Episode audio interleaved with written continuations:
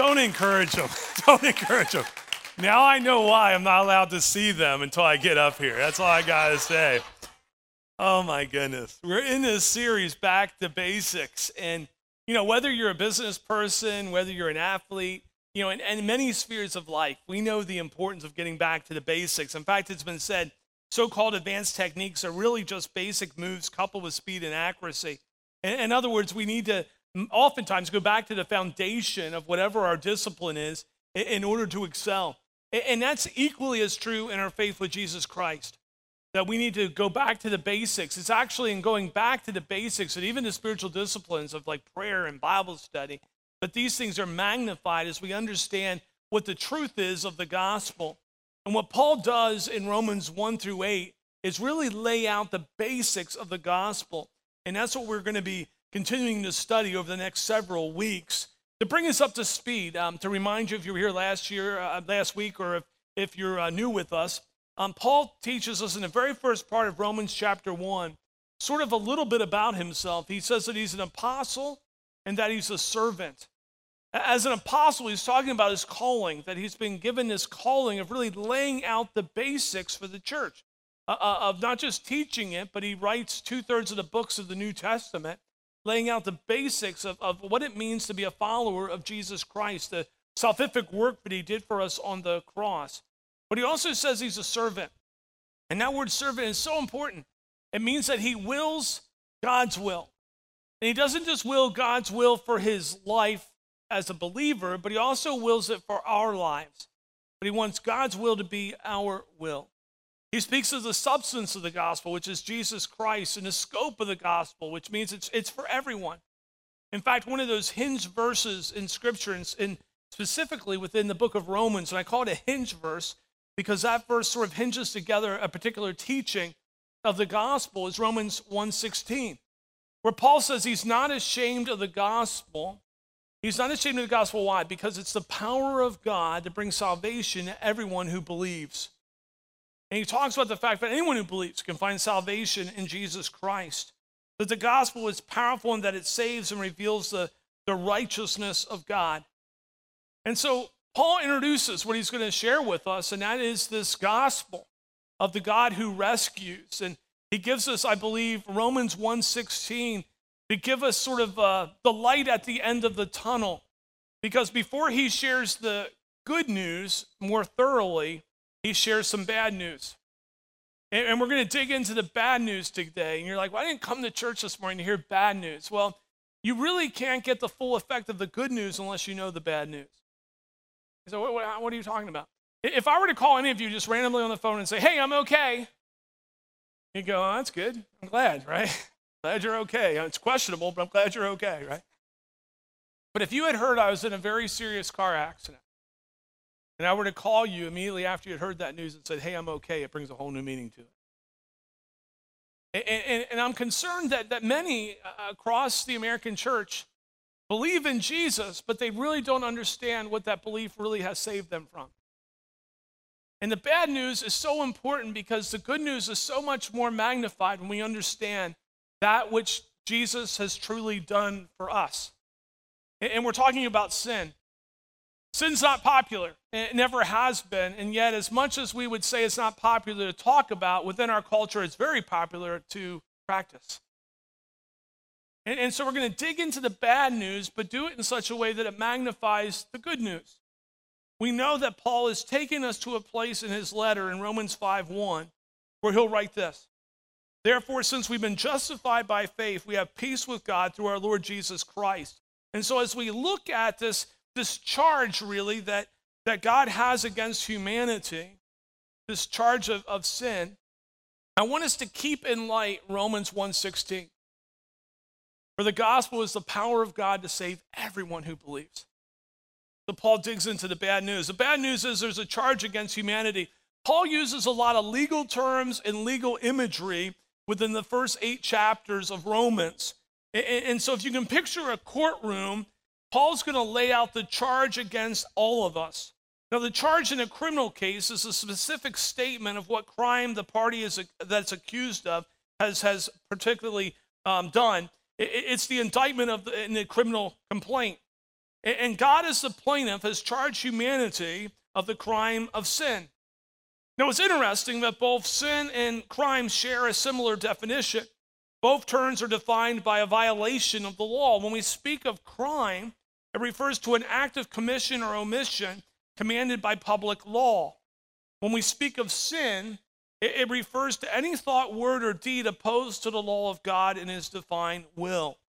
And so Romans 1 18 through 32 is going to paint a very clear picture of the predicament of all of humanity without Jesus. Remember, keep it in light of Romans 1:16. We know the good news this side of the cross. And so we get to dive into the bad news so it magnifies the good news. Well, let's dig right into our passage. Romans 1, let's start with verses 18 and 19. For the wrath of God is revealed from heaven against all ungodliness and unrighteousness of men, who by their unrighteousness suppress the truth. For what can be known about God is plain to them because God has shown it to them. God's wrath is now revealed upon sin. And we have to understand that God's wrath is not an uncontrolled outburst, it's really the consistent reaction of the character of God. It's the reality that, that God, in his purity and his righteousness, cannot be intermingled with sin. Sin can't exist in the presence of God. And so Paul will write later that the wage of sin is death. But the gift of God is eternal life in Jesus Christ our Lord. Bad news, good news. Paul always shares the bad news before he shares the good news, so the good news will be magnified and understood how good it is. And so God is angered by sin. I have often in my life thought this, I'm sure you have, you may even have said it. Why doesn't God just wipe out all evil? How many of you ever thought that? How many of you this last year have thought that? A lot, right? Why doesn't God just wipe out evil? What's interesting, Peter shares with us this very insightful passage where he says, The Lord is not slow in coming back, he's patient. And why is he patient? He's patient to give people opportunity to choose God. Now, why is that so important? We're going to learn later in Romans, but I, I can't not share this because we need to understand it. That without Jesus Christ as Lord and Savior, without his righteousness covering us, we deserve death. In other words, just a little bit of evil is enough to deserve death. Right? For all have sinned and fall short of the glory of God. And so, if, if God were to just wipe out all evil, then those who haven't chose Christ would have to be wiped out too. Come on, church. I, for one, am really thankful that when believers before I came to Christ said, Lord, why don't you get rid of evil? Right? Just get rid of it. That God said, No, no, no, I'm waiting for Craig. Come on now. And he said, I'm waiting for you, and I'm waiting for you, and I'm waiting for you. I have friends and family. Anytime I'm tempted to go, God, just wipe out evil, you know? Just wipe out evil. I think of my family and friends who don't know Jesus, and I go, don't come back today. Just wait. Continue to be patient. Continue to hound them with your. Give them an opportunity to choose you. But God's wrath is justified.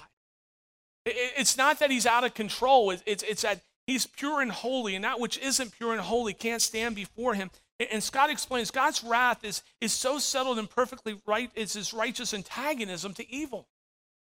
it's what sent Jesus to the cross. it's his profound love. It's, it's his identity. it's, it's who he is. and by the way, would we want to worship a God that's any less than pure? Any less than righteous? Any less than good? Well, the good news is he's all those things. The bad news is without Jesus, we can't stand in his presence.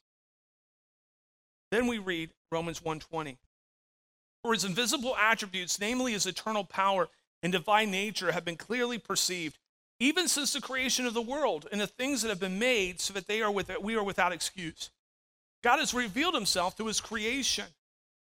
The question is often out there how can humanity be found guilty if they don't know God? And God's made himself clear. He said, I've shown myself through creation. We call this general revelation. General or natural revelation is, is simply put God showing himself to all people at all time through the things that he has created. And I love how Stott illustrates this. He says, just as artists reveal themselves in what they draw, paint, and sculpt, so the divine artist, and I love that name for God, the divine artist has revealed himself through his creation. The other day, I was, I was out eating supper. I was by myself and I was just sitting at the lake. It hasn't it been nice weather. Enjoy it today, you know? It, it's such nice weather. And I was sitting there, I was looking at the lake and I was looking at the hills and the sun was going. I went, oh my goodness, what, what, a, what a moment of worship. I wasn't singing, I was just taking it in. It just revealed God and His greatness. I, I love museums to the chagrin of some of my family. I love museums. And one of my favorite is the Field Museum in Chicago. Has anyone ever got to go to the Field Museum in Chicago? It is a fantastic museum. I, I love learning about the vegetation and rocks and animals, humanity. Now, given the, the museum takes a macroevolutionary approach uh, to how all these things came into being, I call it happenstance, which I totally stand against because I believe the scripture does too. If you were to walk on the moon and find a watch, you wouldn't think that it just happened to develop into a watch. You would say there has to be a creator because of the intricacies of such a thing. And when I look at the creation of the world and look at all the intricacies, that if we were any closer to the sun or any further away, we couldn't exist as humanity. When I think of all the things that we need, the perfect way that we need oxygen and food and what, and it all just happens to be here, I think it cries out for a creator. And so as I walked around that museum and just saw all of God's creation, was learning so much more about it, it was, it was just, it was just yelling, there's a creator God. There's a first cause. There's, there's, there's, there's meaning beyond all this. And so it may lend us to even ask the question then if, if creation really cries out that there's a God, how can so many of us have missed it? And the answer is sin. Paul will later write, but the God of this age has blinded the eyes of unbelievers so they can't see the light of the glory of the gospel of Jesus Christ. All of us were in that place until we came to the Lord. Sin is that powerful. There are two things that God really wanted us to see in nature. He wants us to see his awesome power, he wants us to see his divine nature, his attributes, a piece at least of, of who he is. That a God who created all these things has to be magnificent. There has to be some love in, in his God, his profound love, actually, because of, of all the things that he's done to allow us to exist and, and, and be blown away by it. The psalmist declares in Psalms 19, 1 and 2, the heavens declare the glory of God, and the sky above proclaims his handiwork. Day to day pours out speech, and night to night reveals knowledge. Notice that it's knowledge that creation reveals. Francis Schaeffer writes this. He says, So often Christians are intel- uh, argue intellectually for the existence of God, using arguments such as the need for a first cause. And this has value. He says, This has value, but the truth is much deeper than this. It's not just that our world has a first cause, but that we're surrounded with the good things of God. He fills every human need, and this should be ample testimony of his existence. So, this charge against humanity of sin, when you think about it, humanity is without excuse. Why? Because of the way they've dealt so poorly with general or natural revelation. They've looked at the world and, and sort of have turned their back on a creator. Even those without the knowledge of Christ have been shown enough of God through creation to at least honored him and thanked him. And then Paul gives us a pretty lengthy description in verses 21 through 31 it's as if he sort of reads our minds and, and we go, well, that's a big deal, but how big a deal is it really? And, he's going to describe sin in the most uh, direct way you can imagine. It's a lengthy passage, but it's worth us listening to and, and letting it marinate in our souls this morning. Romans 1 21 through 31. For although they knew God, they did not honor him as God or give thanks to him, but they became futile in their thinking, and their foolish hearts were darkened. Claiming to be wise, they became fools and exchanged the glory of the immortal God for images resembling mortal man and birds and animals and creeping things. Therefore, God gave them up to the lust of their hearts to impurity, to the dishonoring of their bodies among themselves, because they exchanged the truth of God for a lie. Now, just camp there for a minute. If one of the hinge verses of the gospel is Romans 1:16, for I'm not ashamed of the gospel because it's the power of God to save everyone who believes. Another hinge verse in the gospel is right here in verse 25. Because humanity has done what? They've exchanged the truth of God for a lie. So keep both those statements in mind. Because they exchanged the truth of God for a lie and worshiped and served the cre- creature rather than the creator who is blessed forever. Amen. Paul just explodes in a moment of worship. Verse 26 For this reason, God gave them to dishonorable passions. For their women exchanged natural relations for those that are contrary to nature. And the men likewise gave up natural relations for women who were consumed um, with passion for one another, men committing shameless acts with men and receiving in themselves the due penalty of their error. And since they did not see fit to acknowledge God, God gave them up to a debased mind to do what ought not to be done. They were filled with all manner of unrighteousness, evil, covenant. Here's a list evil, covetousness, malice. They are full of envy, murder, strife, deceit, maliciousness. They are gossips, slanderers, haters of God, insolent, haughty, boastful, inventors of evil, disobedient to parents. Did you guys catch that? Um, foolish, faithless, heartless, ruthless. That's quite the description. Like, like you read that and you go, I got the point. You know, there's this, there's this, this, this rejection of God as creator. People have rejected God as creator and they've experienced a spiritual devaluation, and therefore God has consigned them over to the power of sin. What's it mean that God's consigned them over to the power of sin? It simply means they chose sin, so he said, You can have what you choose and the consequences of your choice. And I'll have people say, Well, how can God? How can God pronounce death on someone? And I go, Well, really, when you look at Scripture, we pronounce it upon ourselves. We've committed the crime, we embrace the crime, and we then, because he's handed us over to it, get the results of the crime.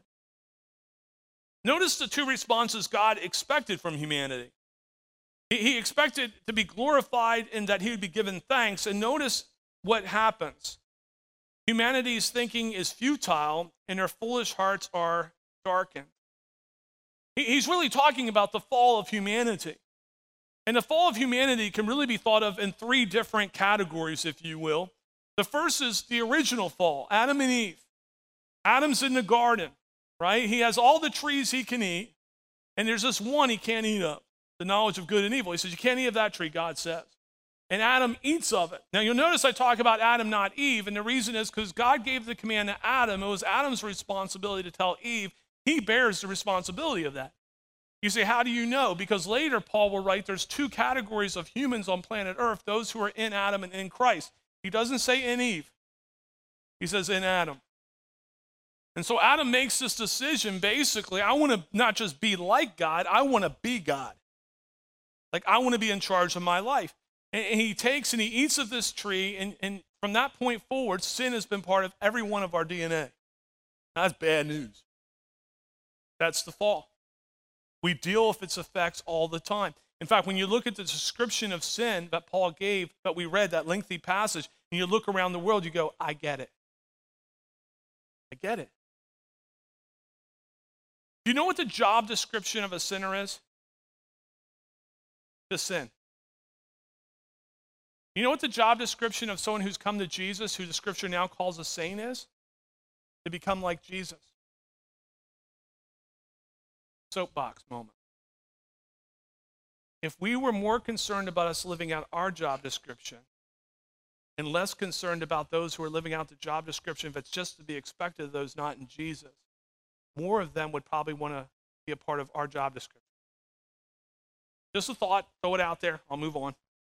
The fall in our DNA. The second way we can look at the fall is in culture. If you were to several decades ago to, to stand on any street corner in this country and ask someone to share with you the gospel, they may not be a believer, but they could tell you what the gospel is. More times than not, we know this statistically to be true. More times than not, several generations, several decades ago, not even that far really, they would be able to share with you the main pieces of the gospel. If you were to do the same thing today, most people couldn't do that. And it grieves my heart to say this, but if we went to most churches, most people couldn't do that. People sitting there who hear messages every week could not share the basic pieces of the gospel. That's a fallen culture. Then there's the fallen individual. There are some people who are raised in the church. They heard the truth and they've walked away from it. And so you may ask yourself, well, which one is Paul thinking of? Is he thinking of the ultimate fall, Adam and Eve in the garden? Is he thinking of cultural how, how a nation, a culture can fall? Is he thinking of an individual, how they can fall? The answer is yes. I believe he has all three in mind. Individuals can fall away from the truth, cultures can fall away from the truth, and in the beginning, Adam and Eve stands the original fall. And what's the psalmist tell us about what the fall has done? Psalm 14:1 says, The fool says in their heart, There is no God. Remember the blinding of the unbeliever? Remember the consequence of sin? We look at the world around us and we say there is no God, rather than looking at it and say there is a God and we are in trouble. There is a God and we're in deep. The fall of humanity then isn't just a little trip on a sidewalk. It isn't a small thing.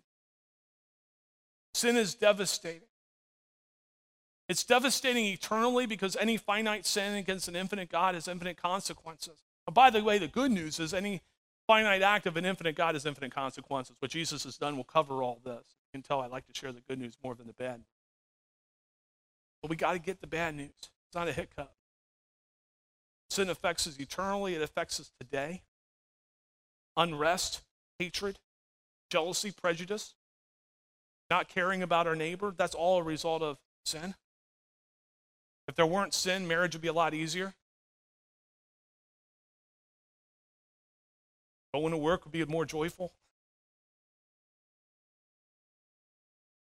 Sidebar here. When we're sharing the truth of God's love in a fallen world, it, it can seem really overbearing at times, like such a task. But really, God only calls us to do three things, church. Number one is, is, is share the gospel as clearly as we can, to know it and share it. And, and by the way, no one here knows everything. You just don't. And, so let me let, you know a little secret. If someone asks you a question about the gospel and you don't know the answer, this is what I do. I go, I don't know the answer. Let, us try to find it together. Let's look at it. The, the Bible has, I'm sure, an answer for that. Let, us look at it. See if we can find it. But we're just called to share the gospel as clearly as we can when people are asking, when we have the opportunity. Number two is to pray. Pray for those who haven't heard the gospel. They'll hear the gospel. And those who have heard the gospel, they'll respond to the gospel.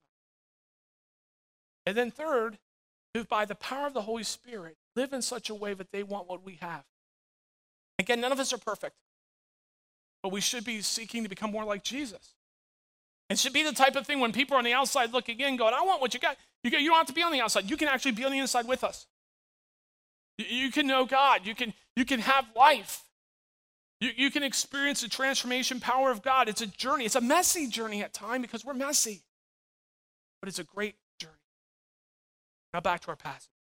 Notice the downward spiral, the downward spiral. God made humanity in his image, but humanity rebels and makes God in their own. Humanity exchanges the infinite for the finite. Humanity goes from worshiping the glorious, ever living God to man, to birds, to animals, to reptiles. I mean, what a tragic trajectory.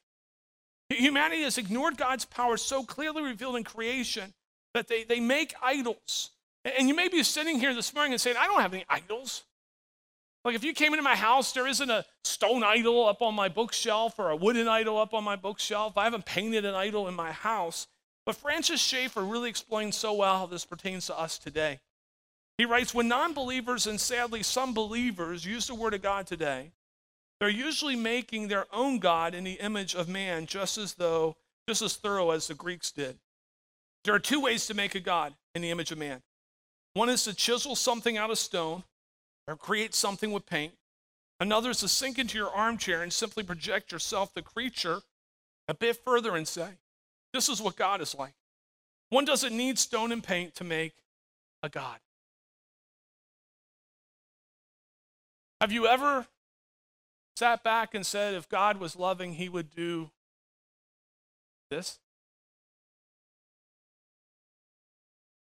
Have you ever tried to define love in your own terms and say, God, you need to be that God? God, why aren't you causing them to be punished right now? Isn't it interesting how we want everyone else punished but ourselves? Ever sat there? What are we doing? We're, we're trying to squeeze God into our mold. And, and, and I'm just going to be real blunt with you. You don't want God in my image, and I don't want God in yours. I, I want a God that's beyond me. I want a God who sometimes does things I totally don't understand, and I'm like, I get it. I don't understand because you're God and I'm not. I want a God who defines love for me because if I define it, it's going to be a perversion of what he intended. In fact, that's what Paul does when he uses sexual sin as an example of sin. Now, some have misunderstood this. There isn't a hierarchy of sin. You understand that, right? But any finite act, any finite sin against an infinite God has infinite consequences. So he's not given a hierarchy here. He's just using one that we can all really see and understand. Its source is illicit sexual desire. Its function is perversion. It's taking what God intended and perverting it. Its effect is well seen. Deterioration mentally, socially, physically, all these type of things. So he's using this, this grand example to cover all sin and say, you get it. It leads us to places that God did not intend us to go. That's a great lie of the enemy, is that something that God has forbid would somehow bring us happiness. Why do we think that? God forbids it, He's protecting us, right, church? But humanity without Christ is their thinking isn't right. And dare I say, even in Christ, our thinking is being righted. Right? Romans 12, 2. The transformation of our mind, that's spoken to believers why do we still need our mind transformed? Because it's still not where it needs to be. And Paul uses this example because he's saying this is just what sin is. And then he summarizes sin in verse 32. He's like, if you haven't gotten it, let me give you the overview summary. Verse 32. Though they didn't, they, although, though they know God's righteous decree that those who practice such things deserve to die, they not only do them, but give approval to those who practice them. What's he saying? They don't just do sin, they applaud those who do it. Keep doing it. Keep doing it. I had a friend once tell me, he said, You know what? When I'm older and I can't party anymore, that's when I'll come to Jesus. I said, You better hope you have an opportunity when you're old and you're presuming a lot there. Secondly, you think what you're doing is bringing you happiness. Because, well, how do you know it doesn't? Scripture tells me. Nothing, God forbids, brings true joy. Lie of the enemy. You'll want more. You'll want more. You'll never satisfy. Will never satisfy. They haven't just, he's saying humanity doesn't just sin, they applaud those who do it. And sin is down, downright rebellion, and it's a charge against humanity. And can anyone in this room, anyone in the world, claim not to be guilty? All of us are in the same boat. For all have sinned and fall short of the glory of God, Paul will write later. I mean, think about it. In the end, nothing keeps people from entering into a saving relationship with God through Jesus Christ more than them denying they need Him. Why do we look at the good news, uh, bad news? Because the good news, the bad news magnifies the good news. If we don't know the bad news, then the problem is we, we, we, we don't embrace the good news. See, this is another concern I have with the American church is that so many people say, I'm in Christ, but they don't really know what they've been saved from. Like it's so much more than paradise. And by the way, heaven is going to be really cool. I'm excited about that. I really am. But it's so much more than that. And the price that was paid for my sin by a God who didn't have to do a thing, but because of his love, looked at a world. Read that definition. Is that someone you'd want to die for? Later, he'll write, you know, Jesus even said, you know, it's easy to die for someone you love and is a loving person. I don't know how easy that is, but it's easier. Man, to die for somebody who's your enemy. He doesn't give a rip about it. That's another thing. We don't truly come to Christ and understand what he's done for us unless we understand our need for him. That's the bad news leading to the good news. It's just like we don't go to a doctor unless we know we need a doctor. And then some of us still don't go to the doctor. And if we don't go and they don't tell us the bad news, there's nothing we have to worry about. I'll be honest with you. I do not like going to the doctor. Any of you like going to the doctor? My wife will tell you, she was in the last service. I mean, the week before I go to a doctor, I have every symptom in the world. I don't know what it is. I'm up here, I'm just being honest with you. I'm a, I'm a man of faith. I decided I, I, I really waver there. You can pray for me uh, is really hard for me to go. But when I break down and go, you know, I need to go, that's the beginning of getting what I need. And we're filled with a world that says, I don't need God. And you don't come to the Lord unless you know you need Him. Paul will later write, we'll get to it. He says, Where sin abounds, grace abounds all the more. It doesn't mean that we sin a whole lot so we can get a whole lot more grace. Argue that that's not what he's talking. He's just simply saying those who understand how lost they were, who understand how lost they were, are even more understanding of how great God's love. Those who come to him and say, ah, I was just a little lost, only understand a little bit. The truth is, we were all equally lost, all in need of God. And the good news, although Paul doesn't get there this week, I, have already read ahead. Good news is, is that Jesus has paid the price to cover. We'll look at it more in the weeks to come. He's already paid the paid a price that we owed, we couldn't pay. He didn't owe it. He paid it. We get into the bad news so we can see the good news.